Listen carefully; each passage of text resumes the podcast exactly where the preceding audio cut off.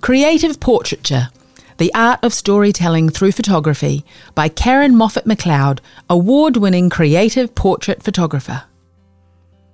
For many years, art and photography have been my passion. It all began with my high school art teacher, a photographer who led me to set up my own darkroom at home. However, life got in the way, work, making money, relationships, injuries, etc. And it took some time to realise that photography was the journey I wanted to continue and take further. My initial enthusiasm for photography was nature and landscapes. But in 2017, I decided to step out of my comfort zone and try my hand at portraiture. From that first session, the pipe connoisseur was born. My passion for portrait photography was ignited and I began exploring creative portraiture. What is creative portraiture, you may ask?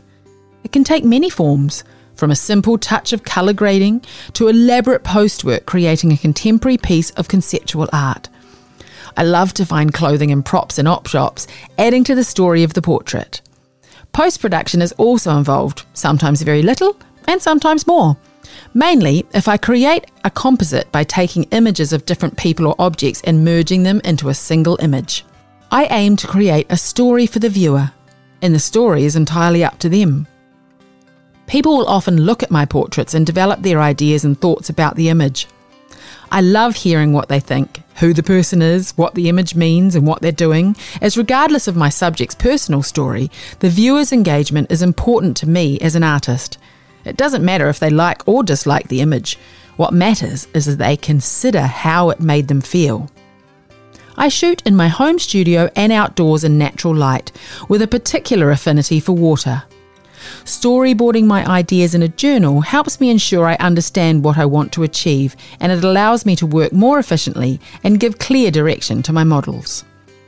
The journey constantly leads me into more adventurous areas as I learn and refine my photography and storytelling skills.